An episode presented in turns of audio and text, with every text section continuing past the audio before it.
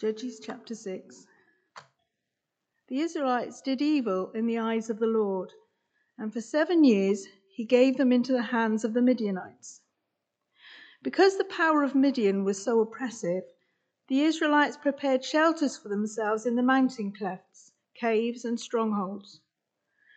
Whenever the Israelites planted their cro- crops, the Midianites, Amalekites, and other eastern peoples invaded the country.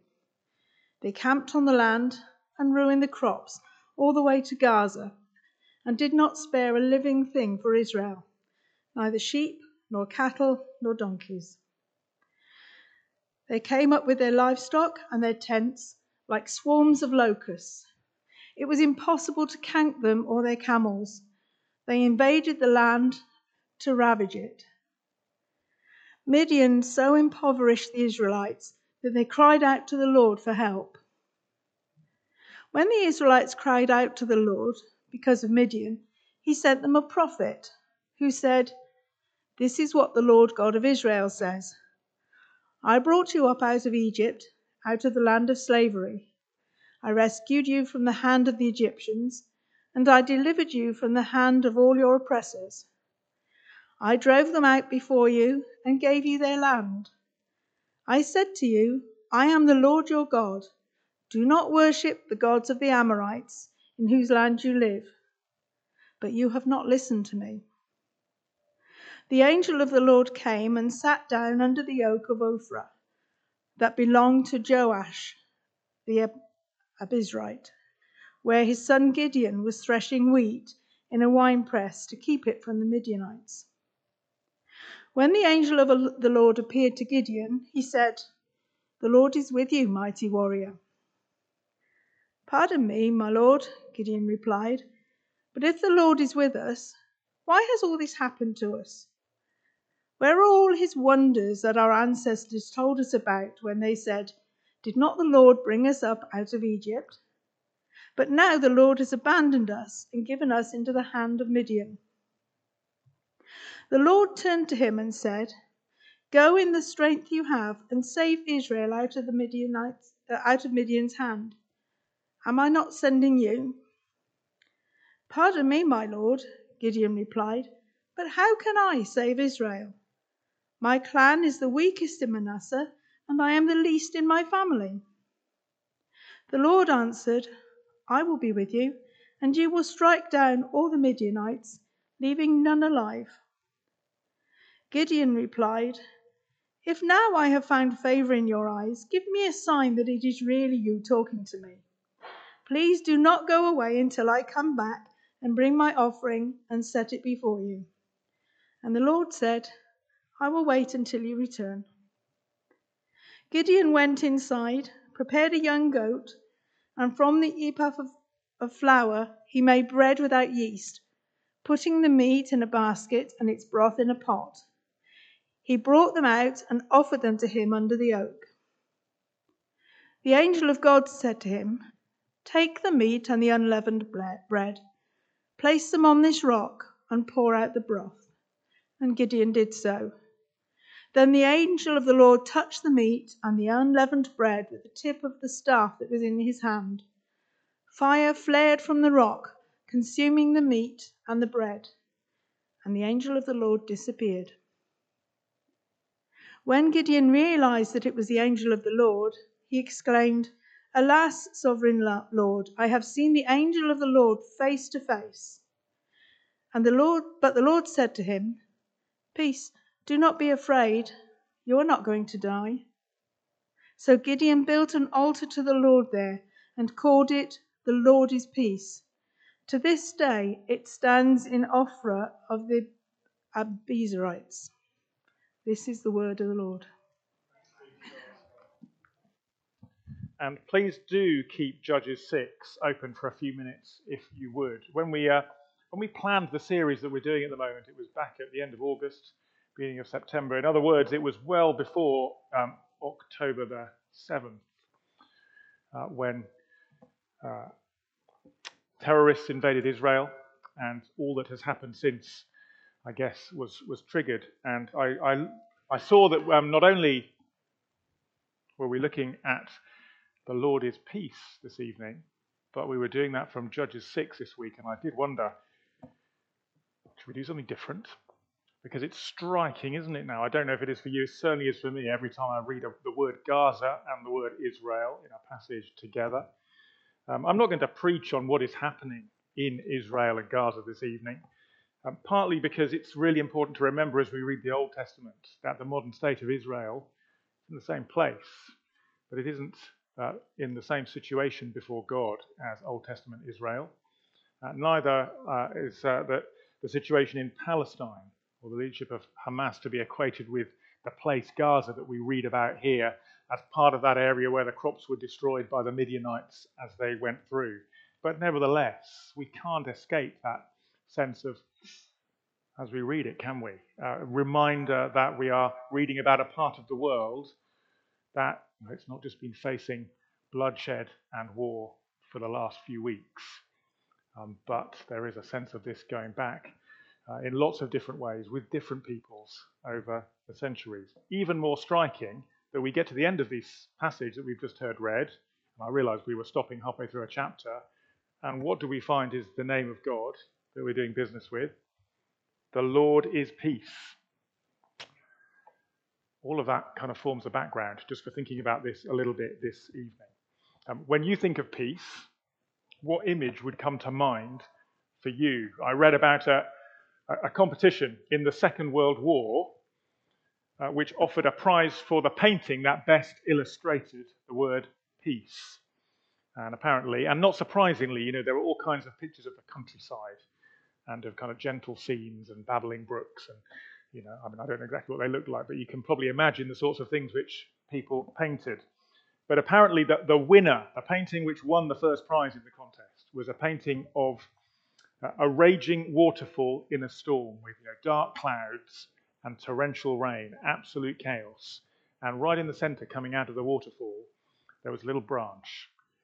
And uh, on the branch, there was a small bird just singing its heart out. That was the painting that won the prize for illustrating peace. And everyone wants peace, don't they? The politicians tell us they want peace, but you know whether it's campaigners or pop stars and famously people in beauty contests calling for world peace. But what is peace? And I want to say, and this, this will not be new, but as we come to what God has to say about it, that peace is not just the absence of fighting. War and peace, they're not opposites in one sense. It is possible to be filled with peace even in the midst of chaos when it's raging all around. It's also possible to be thousands of miles from the nearest conflict or war zone and not to experience peace. The Hebrew word for peace is probably the only Hebrew word that a lot of people know shalom. And it carries connotations not just of not fighting, but, but much more than that, much more positive than that, of kind of wholeness, fullness, and completeness, of everything being as it should be. And here in Judges 6, at the end of our reading, in those last couple of verses, God is revealed to Gideon as the Lord is peace, Yahweh Shalom. That is who God is, the God who we worship this evening. It's another of the names he gives himself. This God who was with Gideon, who met with Gideon here in this chapter, he's the Lord is peace, even as he's leading Gideon into battle over the next couple of chapters. He is a warrior. We read about that in other places. And he is peace. And so, a few minutes just to reflect this evening on what that means and on what it means for you and me. Judges. It's not the easiest book of the Old Testament, is it? Or of the Bible. Um, some of you may may feel that. I certainly do. Um, it's full of people doing terrible things. That wouldn't be a bad description of what the judge, book of Judges is. Uh, and you may remember some of those stories. It's an important book, essentially, because it shows us what happens when people try to live without reference to God. Perhaps the clearest uh, description of a situation like that in the whole Bible, when people live by their own standards and their own choices instead of God's. And again, as some of you will know this, as you read through the whole of the book of Judges, there's kind of a repeating pattern which goes on. It's kind of a cycle which happens where God's people rebel against him, first of all, and so God is angry at their idolatry and their rejection of his ways. And they come under his judgment, which generally comes in by means of oppression at the hands of their enemies. So the people cry out to God.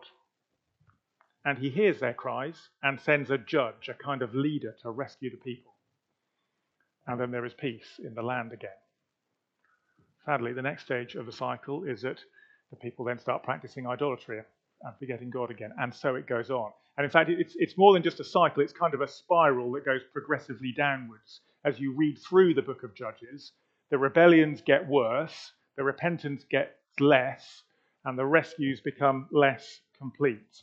Uh, many of the judges themselves are very far from perfect. The last one is Samson, uh, who is a pretty flawed character at best. But by the time we get to Judges chapter 6, this pattern of you know, rebellion, judgment, crying for help, God's rescue has been established quite well. So, verse 1, what do we read? Again, the Israelites did evil in the eyes of the Lord. And so, for seven years, he gave them into the hands of Midian. It's the worst oppression they've faced in the book so far, and you can read about it in those opening verses people forced to flee and hide, and the land completely plundered of its resources. Eventually, eventually, verse 6, the Israelites do cry out to the Lord as before. And so, if we've read the story so far, what do we expect to happen? We expect God to send them a rescuer. But no. Instead, verse 8, what he sends them is a prophet. God's first response to the people's cry for help here is not to send a savior, but if you like, to give them a sermon. Why does God do this? Well, I think it's because to appreciate the rescue which is still to come, and it will come, first of all, the people do need to understand what it is they actually need rescuing from. There's a sense that God wants to convict the people so they will be truly repentant.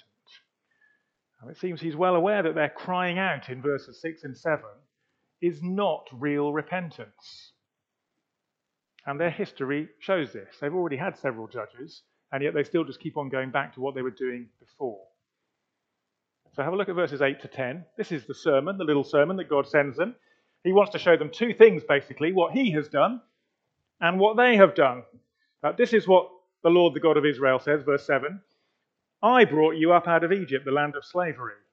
I rescued you from the hand of the Egyptians, and I delivered you from all your oppressors. I drove them out before you and gave you their land. I said to you, I am the Lord your God. Do not worship the gods of the Amorites in whose land you live. That's God's summary through his prophets of what he's done for his people. But you have not listened to me. That's the people's response at the end there of uh, it verse 10. Is that right? Yeah. What is God doing in sending his prophet before he sends the judge? Who will rescue his people. Well, what are prophets in the Old Testament? Well, they are there primarily to explain reality. That's what they do, to tell the people why what has happened has happened. We often think of prophets, don't we, as saying things about the future. Now, they do that as well. But even more than that in the Old Testament, they speak about the present and they explain it. And they say, You want to know why you're in this situation? Here's why. And so this prophet is sent to convict the people of sin because while they may be regretful of the consequences of their sin, they don't seem to be very repentant of the sin itself.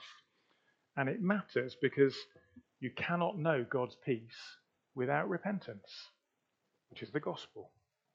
And in the Bible, there's quite a clear distinction between regret, if you like, and repentance, uh, where uh, regret is not liking what happens because of our sin, whereas repentance is when we turn away from the sin itself. So in 2 Corinthians, Paul says, Godly sorrow brings repentance that leads to salvation and leaves no regret. But worldly sorrow brings death. If we only regret our sin, it won't produce lasting change because it's sorrow over the consequences but not the sin itself. It seems these people were crying out, but they hadn't listened to the Lord. but they were only worried and crying out because they were suffering at the hands of Midian. Their focus, if you like, was horizontal. It was on their lives and their experience of life rather than on their relationship with God and what He said. That's why after He rescued them, they kept on going back to what they were doing. Regret is all about us. How I'm affected, how my life is being ruined, how my heart is breaking. Repentance is all about God, how I have grieved Him, or manipulated Him, or ignored Him. But real repentance leaves us with no regret. When we realize how much God has forgiven us, we realize both that we deserved far worse than what we were given and that God has loved me far more than I might have imagined. And it's then that I, we can experience this peace, shalom, with God. So God sends his prophet first to change his people's regret to repentance. Uh, there's a reminder here that we, like those Israelites, need to hear what the Lord says. We need to hear God's word. There is no substitute. It's where we learn who God is and who we are. But also that He desires our turning away and our learning to hate what is wrong in our lives because it damages not just us, but our relationships with one another and with Him. That's one thing for us to pray about as we come to this idea of God as peace. But first, Gideon. God's grace in Judges 6 is that he then sends the rescuer uh, without waiting to see how the people respond to the prophet. Again, that's the gospel. That's what God always does. Romans 5, verse 8, you will know it well. While we were still sinners, Christ died for us. Not after we'd responded in faith and repentance and God was sure that we really meant it, then Christ died for us. No, God is both more holy and more merciful than you are or than I am or than we can really conceive. He never compromises on either part of that. You know, we think sometimes, maybe you've thought this, oh, God could never accept someone like me after the things I've done. If you ever think that, that's because you're thinking about holiness, but not grace. Oh, yes, he could. Or we think God is pure love. He just accepts us and affirms us as we are. Well, that's grace, but without holiness. The only way to hold on to both of these things is at the cross of Christ, where we find God's perfect holiness, his refusal to compromise one jot on his perfect standards, and his complete grace and mercy, doing for people like us what we couldn't do for ourselves. Praise the Lord. Okay, speaking of Jesus, let's get back to Gideon and what happens to him here. Verse 11 The angel of the Lord appears to Gideon. Who is this angel of the Lord? Just hold on to that question for a moment. Uh, he says, The Lord is with you, mighty warrior. Gideon's response, essentially, verse 13, is I don't think the Lord is with us. Look at what's happened. Where's his rescue? To which, verse 14, the Lord turned to him. Hold on, I thought it was an angel. Again, hold that question. We'll come back to this. And says, You go and save Israel in the strength you have. I am sending you. See, Gideon's made two mistakes in his first response, and they're mistakes that we are often tempted to make too. Uh, the first is that we see our troubles as evidence that God has actually left us. That's what Gideon was assuming here, wasn't it? Instead of asking how the Lord might be at work in and through them. Now, we know the theory not to do that, don't we? Because one of our favourite Bible verses is Romans 8, verse 28. And again, you may or may not know the reference, but you know the verse. Uh, the one about God working in all things for the, for the good of all those who love him. But we quickly forget that, don't we, when we find that God is at work in the midst of something we don't like for our good. It's a bit like we, um, if you were here a couple of weeks ago, maybe it was three weeks ago, we were in Psalm 23, and the promise from the psalmist to God that you are with me. Where is God with the psalmist? in the valley of the shadow of death, the valley of darkness. No, Lord, we say, can't you be, you know, be with me, not in the valley of the shadow of death, but on the beach of comfort and relaxation? That's where we'd like God to be with us, isn't it? Is that not true? It's how I feel. I'm, talk- I'm not accusing you of anything I'm not accusing myself of. Very easy to make the mistake like Gideon that because things don't seem to be going right, God can't be with us anymore.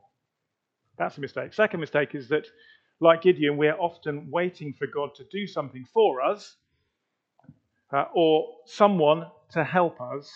And so we basically pray, Lord, please will you remove this problem or get it dealt with, rather than, Lord, please will you enable me to have the strength to handle this situation you've placed me in.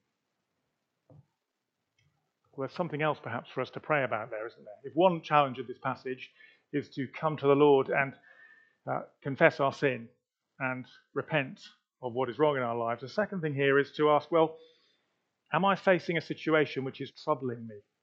Something which is hard? Uh, and to pray to the Lord, what are you saying to me in this? What are you doing in me through this? Um, is there a context for some of us where we need to pray, strengthen me, Lord, for this, send me? Not, Lord, please will you just get me out of here? Now, don't get me wrong, the Lord does answer prayers in all kinds of different ways, but I think I know our tendency is to look for the latter, and often we should look for the former. Uh, well, this is what happens to Gideon anyway. We don't have time to read the rest of Gideon's story this evening. You may know it. If you don't, you can read the rest of it over the second half of chapter 6 and 7 and 8. Um, he's the classic example in the Bible, and there are many of these, of someone who is not the obvious rescuer candidate, but whom God will equip to send and to rescue his people. And that is what happens in these chapters. You might remember the story about the fleeces and the dew or the no dew. You might remember the part about the men who drink water from their hands and those who lap it from, uh, the, from, the, from the stream like dogs. If you don't, then read the story. But our theme this evening, amidst all these reminders of God's grace and his salvation, are that he is Yahweh Shalom. The Lord is peace. And so we need to ask once again who is this angel of the Lord who appears here to Gideon? He's appeared several times in the book of Judges in the opening chapters, as well as earlier on in the, in the Old Testament. But it's only here in verse 21 that it seems to begin to dawn on Gideon that this is God Himself. We've got that tension in how He's described, haven't we? He's the angel of God who speaks in verse 12, and I think it's verse 20. But in verse 14 and 16 and 18, we're just told the Lord says. And it seems this is more than just the angel being a messenger, which is what angels are, and passing on a message from God. Because as we saw in verse 14, it actually says, The Lord turned to him and said, He's the angel of the Lord. He is also the Lord. Feels confusing, doesn't it? If there is one God in heaven, how can he have sent this visible figure while at the same time being this visible figure? If he is the Lord, why is he also called the angel, which means the one sent from the Lord? Uh, this won't be news again to many of you, but it's a great reminder here, isn't it? There is only one explanation which makes sense, I think. And it's that we've got an early indication here in the Old Testament that the God who we worship is multi personal. He is a God of more than one person. It's what Tim Keller calls a deep hint of the Trinity. He says there is good reason to see this figure who appears to Gideon as God the Son, already doing his work of bringing salvation and peace to his people. We're getting ready, aren't we, to celebrate his arrival in a stable, or at least in a manger, whether or not it was a stable in Bethlehem. That is not Jesus' first appearance in the Bible. He was doing his work long before that. Um, there's further evidence that this really is God in person in the way Gideon reacts, isn't there? Verse 17, looking for a sign that it's really you. And then the bringing my offering and setting it before him in verses 18 to 20, which is then burned up and it disappears. And Gideon knows for sure who he's been talking to. Ah, he says, or alas, in some versions. Sovereign Lord, I have seen the Lord face to face. And like Isaiah and others, he knows that is not a good thing. And yet he's hugely grateful because he understands that he should have died after coming into contact with the Holy One of God in person. But somehow he gets it that what must have happened is that God has provided grace so that he can be at peace with him instead. And so Gideon built, built, builds this altar and he calls it Yahweh Shalom, the Lord is peace. And given the things we already know about God the Son, isn't that entirely appropriate? You know, we'll be here in three, four weeks at a time, whatever it is, with twinkly lights and Christmas trees and all those kinds of things, hearing Isaiah 9 telling us that Jesus is the Prince of Peace. You know, and a few months later we'll get to Easter. And it's the same Jesus who, what does he do when he stands before his disciples on that first day of the week? He says to them, Peace be with you. So Gideon builds this altar to Jesus. The Lord is peace. He does this as he's about to be sent to war, remember. And this takes us back to where I started, to the bird in the waterfall. The reminder that peace is not about the absence of conflict, it's about the presence of God and relationship with Him, even in the midst of trials and suffering. See, on paper, Gideon's is about as unpeaceful a situation as you could imagine, isn't it? Now, the Lord is here to tell Gideon that the war's going to continue, but Gideon's going to be the one who has to lead the fighting against a powerful enemy, and he's only going to have 300 men. That's basically what's about to happen. And in the midst of all of that, the Lord gives him courage and strength. The Lord is peace. It's what he does. What does that mean for us? How does that land for you this evening? What are you facing? The Lord often doesn't remove his people from dangers or difficulties or stresses. And we know that, but it's hard. What he does do is give us the peace we need in the midst of it. Um, maybe you know Ephesians 6 and that passage about the armour of God. Striking in that passage, isn't it? Those, those six weapons that Paul describes what God has given to us in the battle we fight against the enemy. One of them is the readiness that comes from the gospel of peace. See, Jesus doesn't make us non combatant, does he? He makes us more than conquerors. But the weapons he gives us are the weapons of peace. And he promises later on in Philippians chapter 4 that when we pray, bringing our requests with thanksgiving, not that we will find ourselves removed from the situation of difficulty, but that we will know the peace that transcends all understanding.